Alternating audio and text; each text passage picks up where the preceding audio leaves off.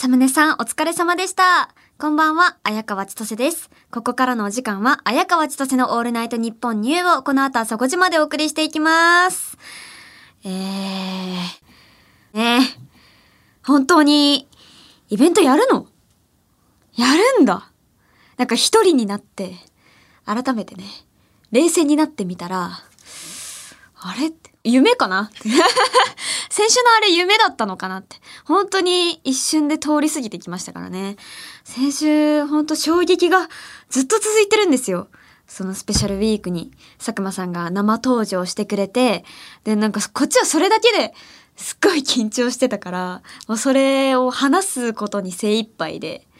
で、もう大先輩だけど、まああんまり丁寧にね、こう、こっちが緊張して、敬語でずっと、ペコペコしてても、それはなんか向こうも気を使うから、どうしようかなって思って、結構頑張ったんですよ。頑張って、明るく。でもなんか変なこと言ってないかなって。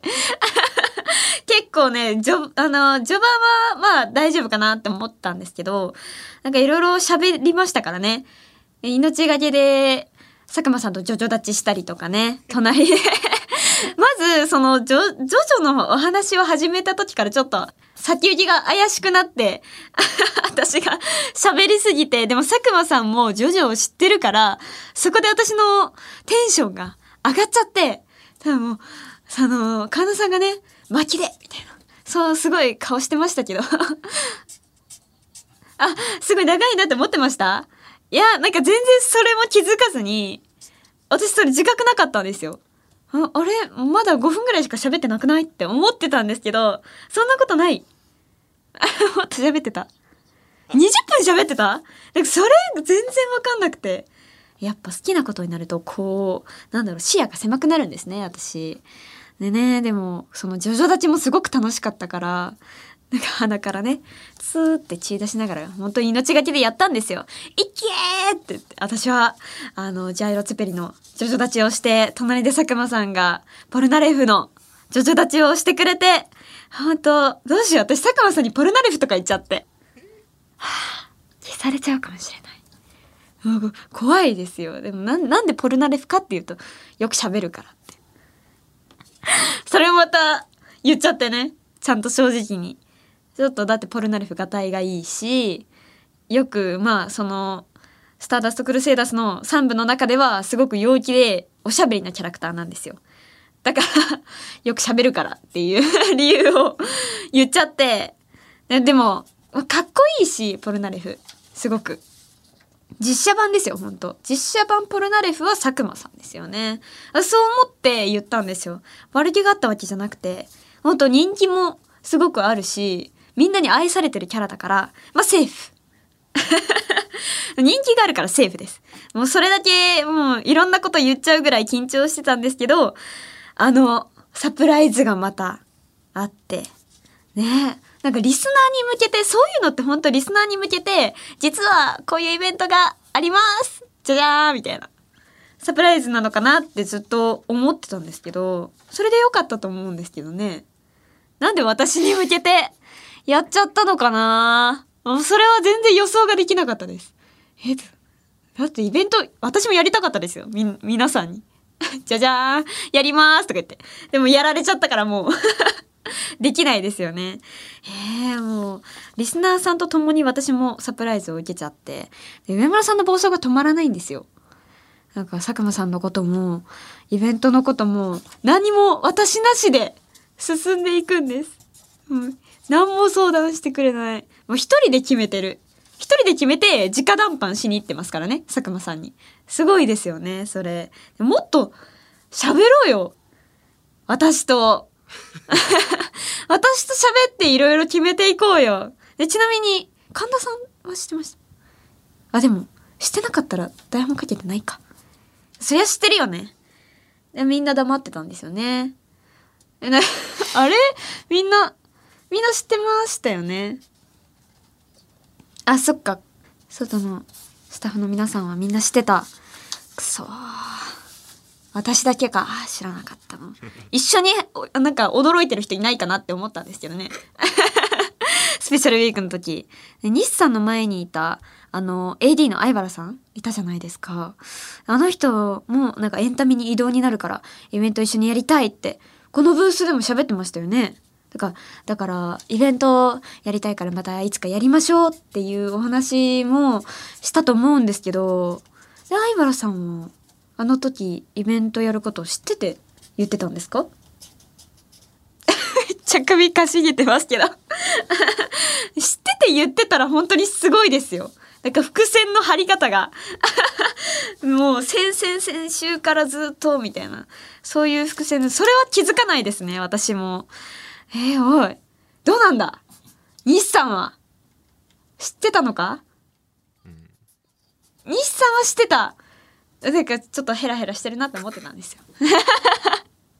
ちょっとニヤニヤしてるなって思ってたんですけど、今すぐ相原さん連れてきてほしい。連れてこい、相原を。あ、あ、上村さんからイベント概要を、そんなことよりって言われたんで いいかもで、イベント概要って言ってきてるんで、はい。まあ、相原さんの件に関しては、またおいおい解決していきましょう。えー、っと、ちょっと改めて情報を確認すると、今年の10月2週目の週末に、東京国際フォーラムホール A でこの番組のイベントをする。詳細は番組のホームページをご確認くださいとのことです。で、ネットで、綾川千歳イベントって検索したら、一番上に特設サイトが出てくるんで、そこにチケットのこととかいろいろ書いてますので、ぜひご覧ください。はあ、これでいいんですか？丸。丸をもらいました。だって東京国際フォーラムのホール A って、キャパが5000人。で、で、リスナーがそんなにいるっていうのがまず私の心配事丸一ですよ。大丈夫？みんな集まる ?5000 人も。入る ?5000 人って？何 ?5000 人って？何？なっちゃうんですよ、私。もう、よ、なんか想像もできない。ポッドキャストで愛媛で7人しか聞いてなかった番組ですよ。そんなこと言ったような気もするんですけど。だから愛媛セブンって言ってましたよね。その愛媛セブンの番組が東京国際フォーラム ?5000 人？大丈夫かな？まあ愛媛セブンは絶対来るとして。そのうち1人は父ですよ。メンバーセブン、あの、確定してるけど、そこから5000人っていう想像が全くつかないですね。まだ一度もリスナーっていう存在を私が見たことがないから、本当にいる？いるんですかね？応答してください。ちゃんと。まあ、メールは送ってくれてるんで、まあ、リスナーいるっていうのはね、わかるんですけど。おーいリスナーいるか？ちゃんと来てくれメールくれメール来て、ほんとイベントもちゃんと来てくれもう、信じがたいですからね。ちゃんと来てくれないと。こっからこのラジオもイベントに向けてって感じになってくんですかね。どんな？えー、なんかさっき聞いたけど、まだ何するかあんまり決まってないらしくて。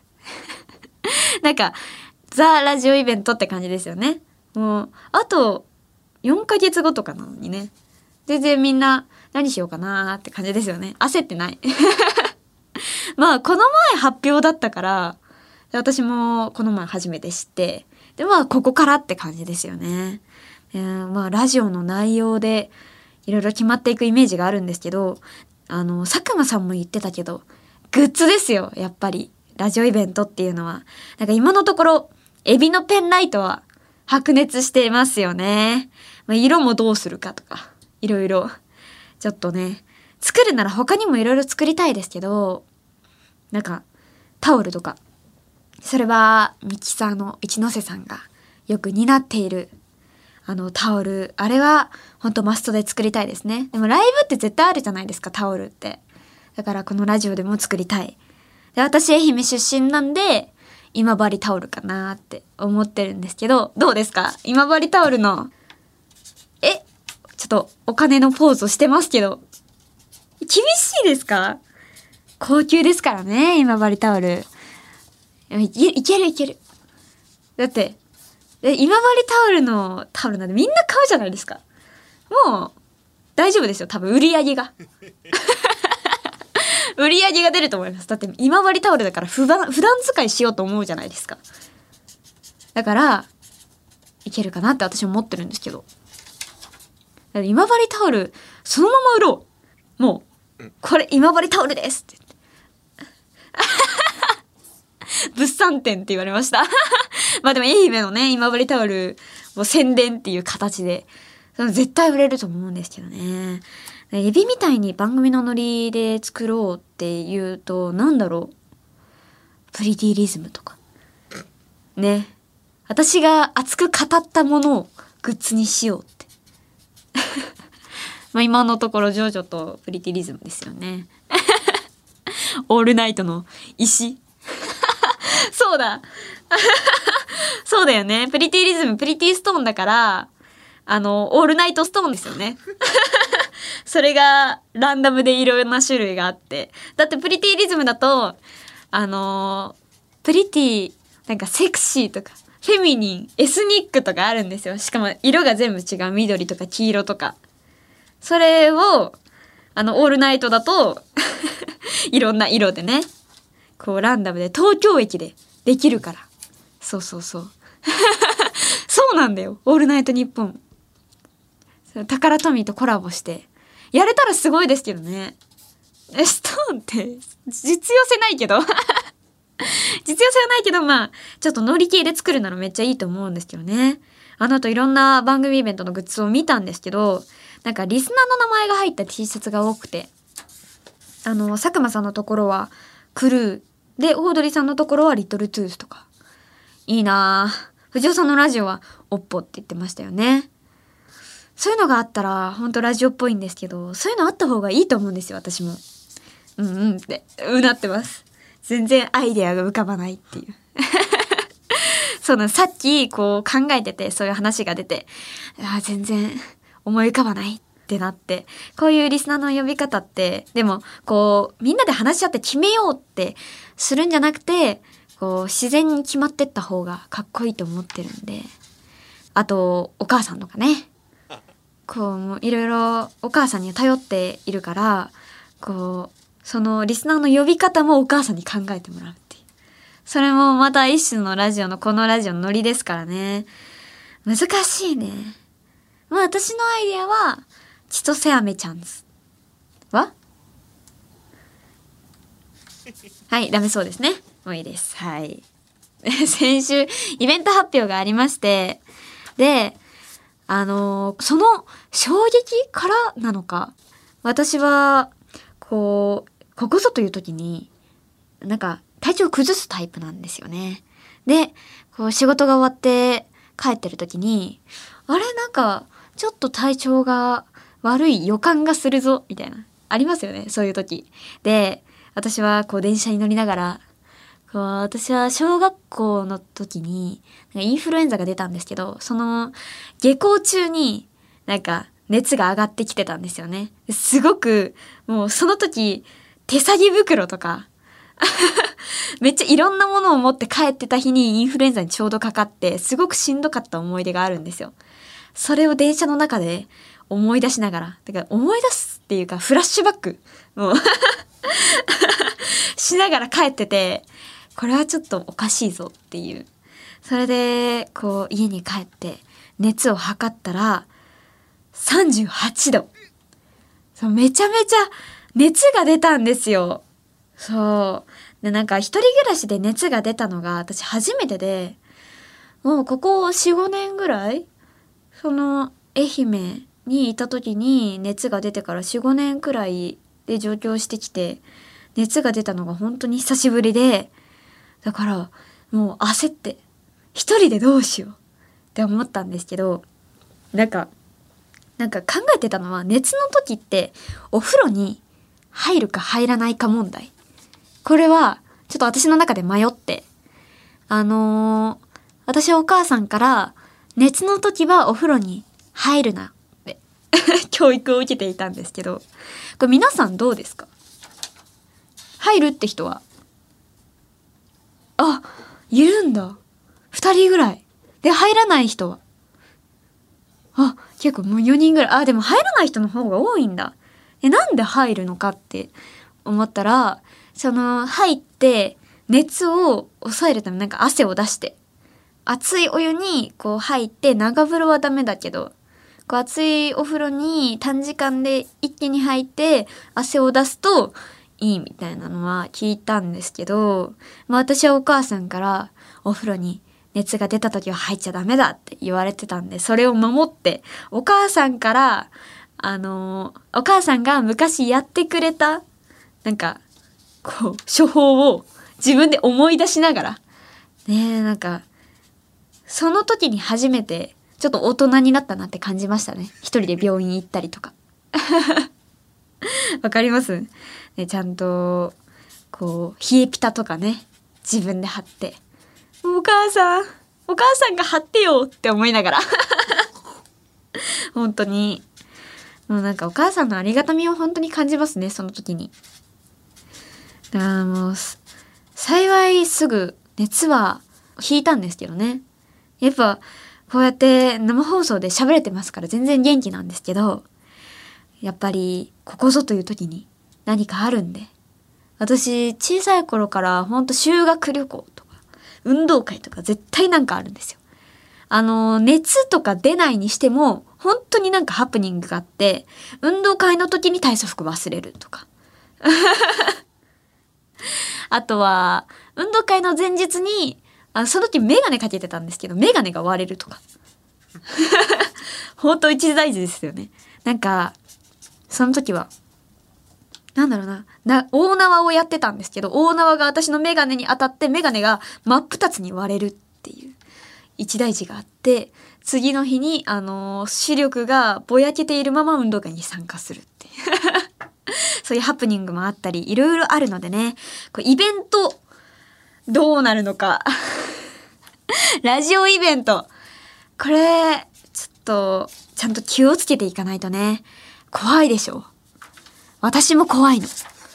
めっちゃほんとなんかあるのかもしれないって思ってるんでね。ちゃんと体調も整えて気をつけていきたいと思う。千歳飴ちゃんのためにも、ちゃんと元気な綾川千歳を見せていきたいですからね。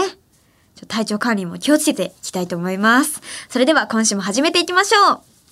綾川千歳のオールナイトニッポンニュー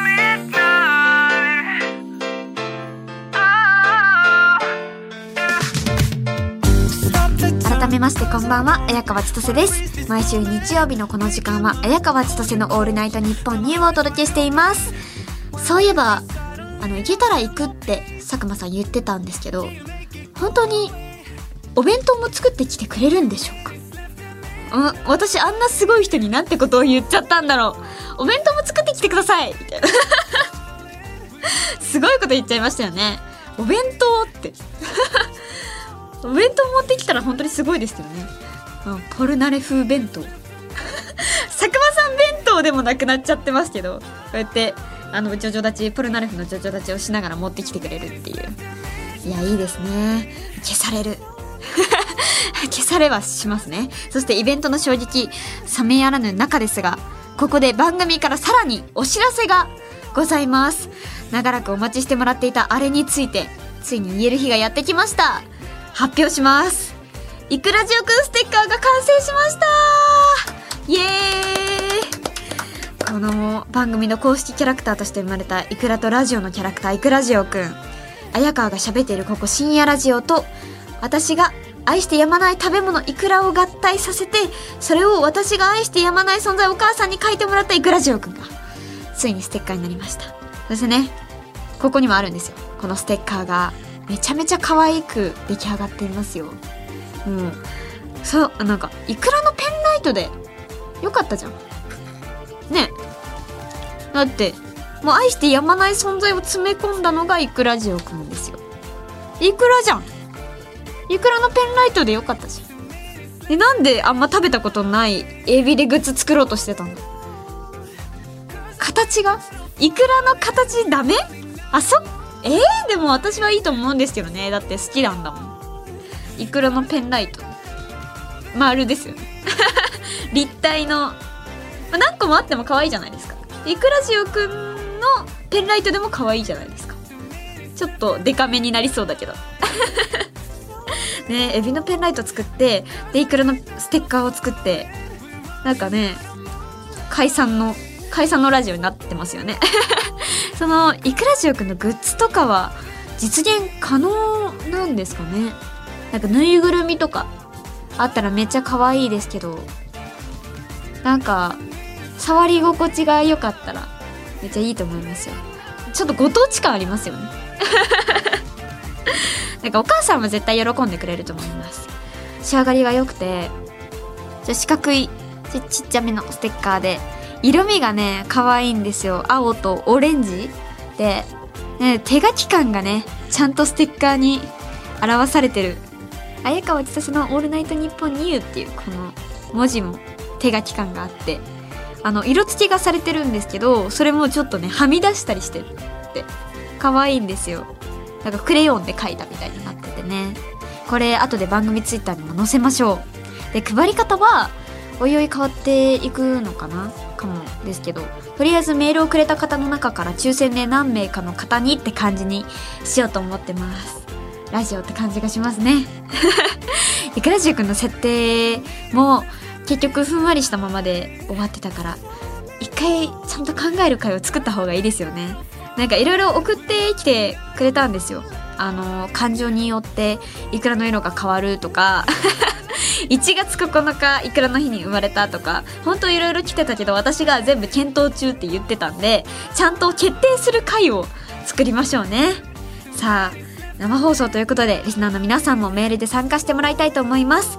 リアクション感想メールお待ちしてます。ファックスはお待ちしてません。受付メールアドレスはあやかわアットマークオールナイトニッポンドットコム。あやかわアットマークオールナイトニッポンドットコム。番組ではツイッターハッシュタグもあります。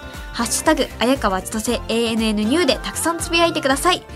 綾川千歳は漢字で綾鷹の綾、セピック川の川、千歳飴の千歳で綾川千歳、ニューはアルファベットの N でニューです。えー、セピック川は大西洋南部に位置するニューギニア島にある全長 1126km の川。で、この川は周辺に大きな移住地がなく、人間が近寄らないことから、手つかずの自然が広がる生物学的にかなり重要度の高い川らしいです。へえ。でも人間が近寄らない川がまだあるっていうのはありますねでまだ一度も発見されてない虫とか魚がいる可能性が大いにあるっていうことですねすごい行ってみたい私が発見したい。私がこのあの一度も発見されてない虫と魚を発見して名前を付けれるこのラジオに。このラジオと関連づけた名前も付けれるいくラジオくん あの、そう虫にいくラジオくんとか付けれるってことですよ。夢がありますね。あの私が今まで見た中で一番でかい虫の記憶はあの私虫がまあ蜂ですかね。蜂があのよく高校の授業中とかに教室に入ってくるじゃないですか。それであ蜂でかいなって思った。印象があるんですけど。私あまり虫が怖くなくてなんか虫を見て虫だなって思うタイプなんですよ。なんかキャーとはならないタイプででそれ皆さんに驚かれるんですけどまあ母の教育ですかね。これは綾川家では虫を見てキャーとはならないタイプでなんていうかな。結婚式でも全然ワイワイならなかったタイプだしもし虫が出るじゃないですか。あのー、まあちょっと時間が経てば出るだろうって。だからちょっとほっとこうかなって言ってこうブンブン飛び回って出なかったらまあ窓を開けて「はい出なさい」みたいな誘導するって感じですね。全然怖がらなくて意外と虫と共存するタイプの家庭なんですよ。ナウシカそうです虫と共存します。あとはちなみに私は素手でゴキブリを触れるバーサーカーとしてこのラジオで名を馳せたことがあるんですけどもう首を振ってますね。上村さんも。西野瀬さんも神田さんはどうですか？ゴキブリ。あもうみんな首を振っている。ね結構他の現場でもエビフライに並ぶレベルで話しかけられるんですよ。ゴキブリ触れるの。私がいつもゴキブリ触ってるみたいになってますけど。違いますよ。なんかそういうことじゃなくてあのー、なんだろうこう捕まえてって言われたら捕まえれる。触触れって言われたら触れるぐらいの感じで。そうですね。戦闘民族の家庭なので意外と全然そうですね。あの見かけたらどう捕まえようっていう。考えるタイプです。で全員ねこう聞かれて嫌そうな顔して去っていくっていう。悲しい。今も嫌な顔されて。悲しいですね。ってことで、綾川千歳のオールナイトニッポンニュー、ぜひ最後までお付き合いください。ここで一曲、椎名林檎で人生は夢だらけ。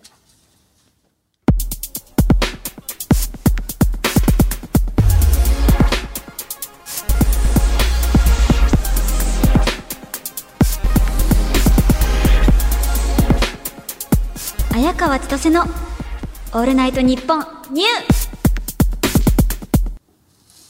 綾川千歳です。この時間は綾川千歳のオールナイトニッポンニューをお送りしています。えー、うつおた紹介していきます。えー、ラジオネーム頭の上にボタン持ち。綾香さんこんばんは。こんばんは。番組イベント開催決定おめでとうございます。どんなイベントになるのか、果たしてエビ型ペンライトは本当に作られるのか、そして他にどんなイベントグッズが作られるのか非常に楽しみです。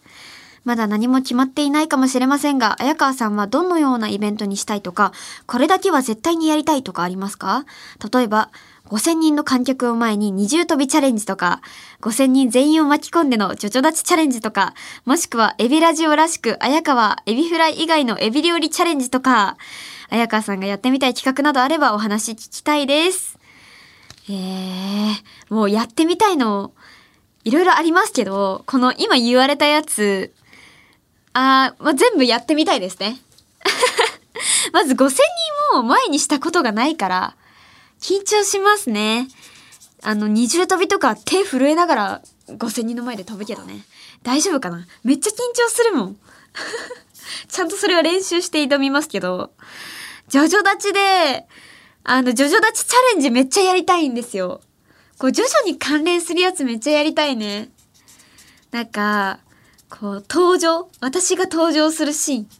これ、ジョジョ立ちで出てきたいですね。スポットライト当たって。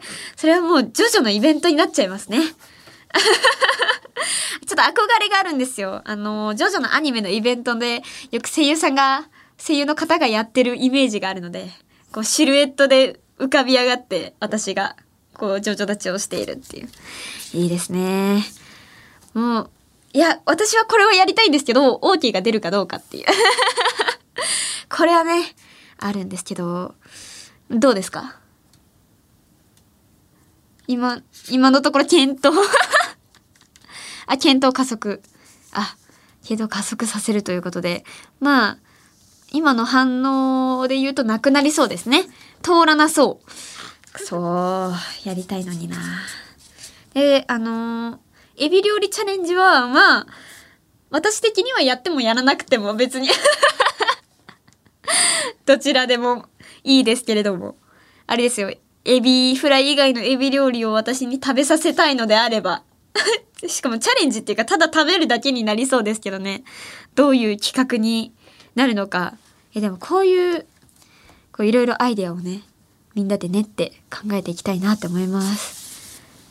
さあ次。大阪府ラジオネームナツ。綾川さんこんばんは。先日の放送でジョジョ愛を炸裂してくださってありがとうございます。綾川さんが7部お好きとは意外でした。渋い。さらにまさかの佐久間さん会でジョジョ立ちをご一緒されるとは驚きとともに感無量でした。もしかして今度決まったイベントでジョジョ立ちが生で見れちゃいますか？楽しみにしています。えーちなみに私もジョジョすべてが大好きですが、3部の歌教員が好きで、それと同時に丈太郎のかっこよさに痺れています。荒木先生出身地かつ4部の舞台となった仙台は第二の故郷なので、将来はそこに骨を埋めたいと思っています。ジョジョ大好きな方からですね、ジョジョ立ちを熱望されてるっていう。いや、もう、この方がジョジョのメールを最初に送ってくれて、あの、ジョジョ立ちとかいろんな私のジョジョ愛が炸裂しちゃったっていう、もうその始まりの人なんですよ。でみんな楽しみにしてるんですよ、ジョジョ立ちは。だからどうですか？あ、イベントのプロデューサーに伝えます。冷静に。まずはね。ここで決めちゃってもっていう感じですね。くそー、やりたい。でもこの方、サムの歌教員が好きで。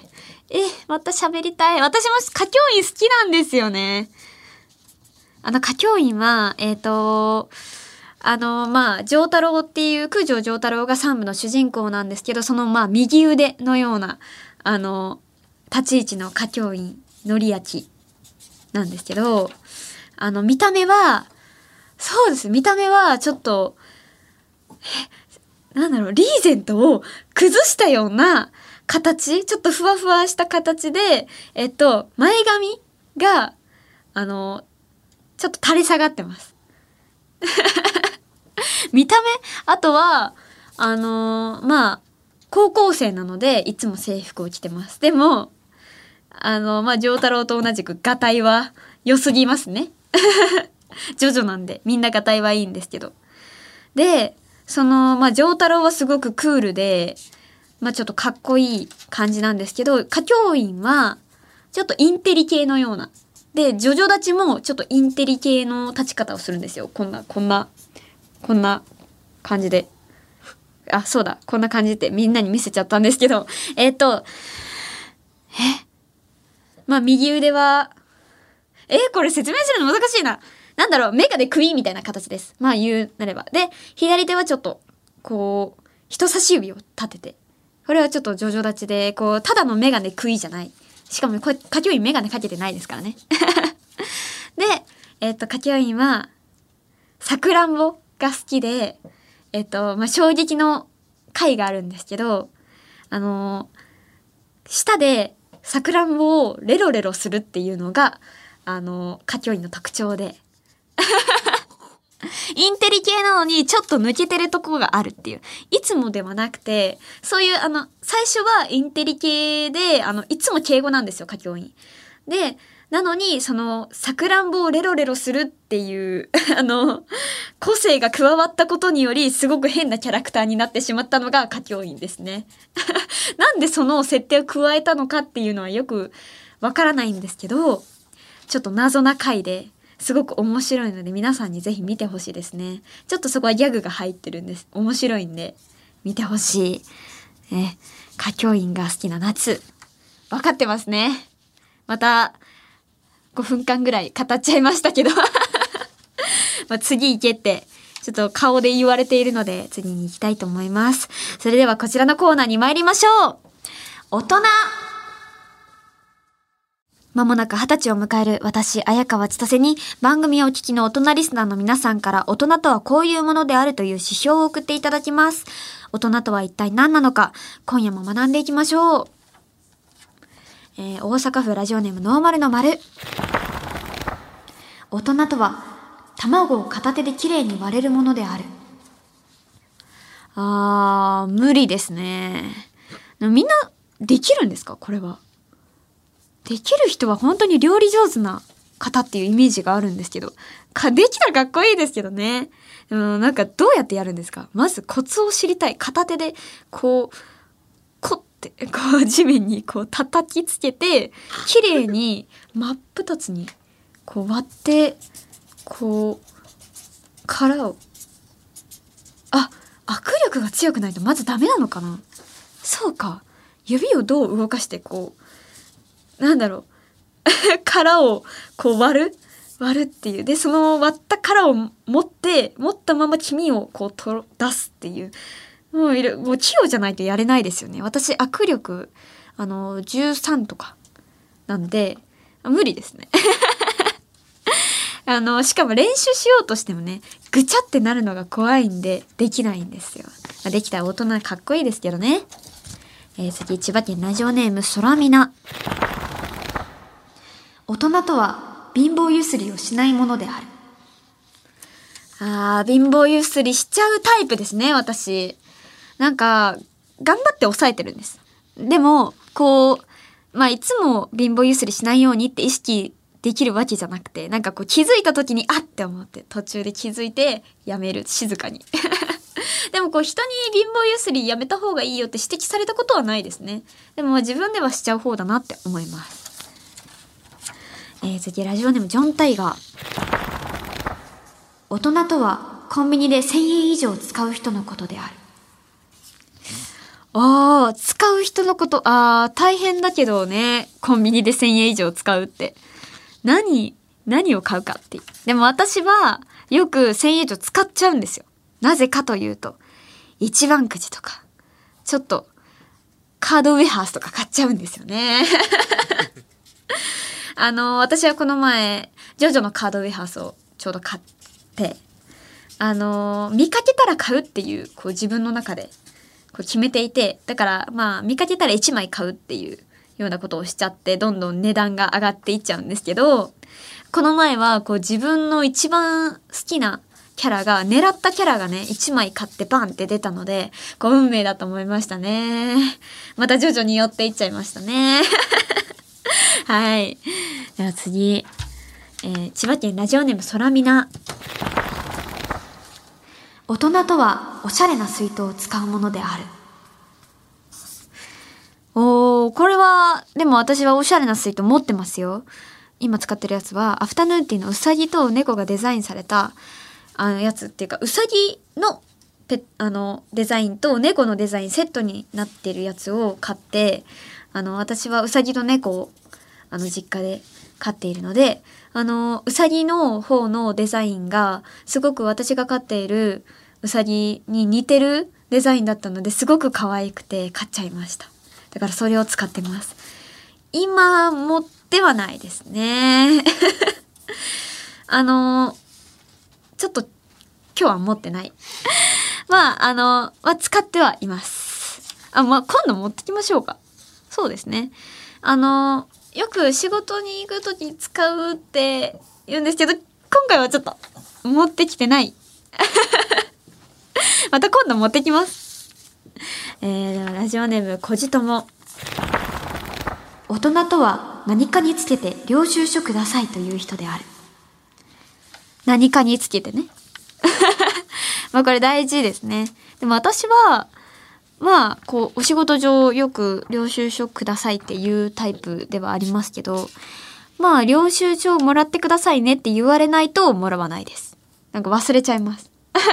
あと、なんか、レジで、領収書いりますかって言われて、あ、いらないです。大丈夫です。ありがとうございます。みたいな感じで、こう、早くレジを終わらせたいっていうタイプなんですよね。だから領収書とかね、言われないとくださいって言わないかもしれないです。はい。ということで、今夜もたくさんの大人ありがとうございました。番組では引き続きたくさんの大人をお待ちしております。受付メールアドレスは、あやかわアットマークオールナイトニッポンドットコム、あやかわアットマークオールナイトニッポンドットコム、メールの件名に大人と書いていただけると助かります。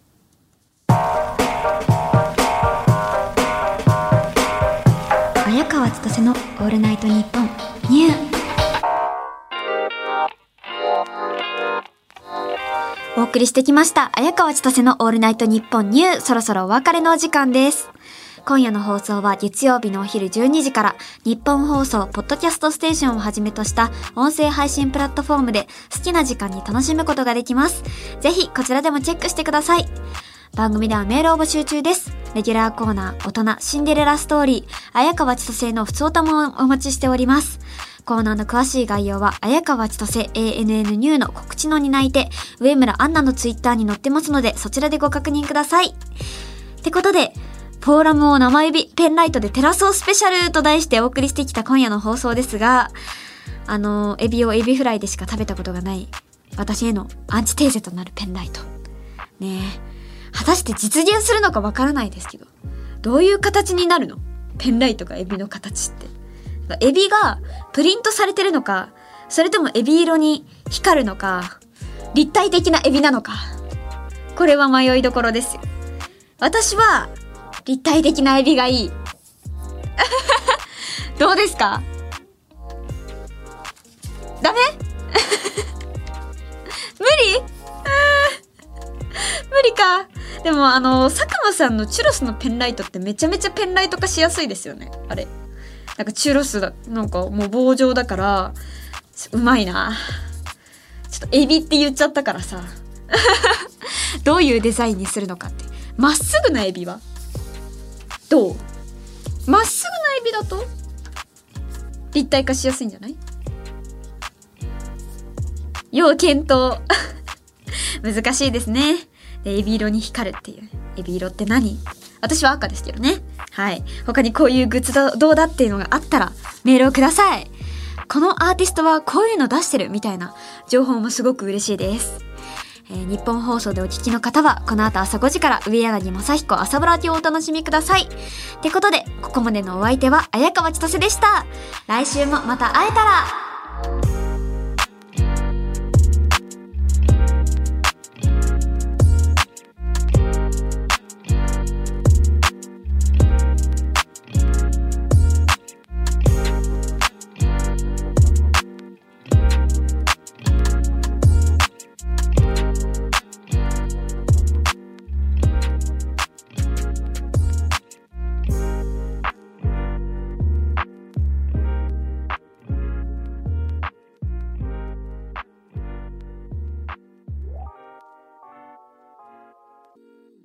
綾川千歳のオールナイトニッポンニュー。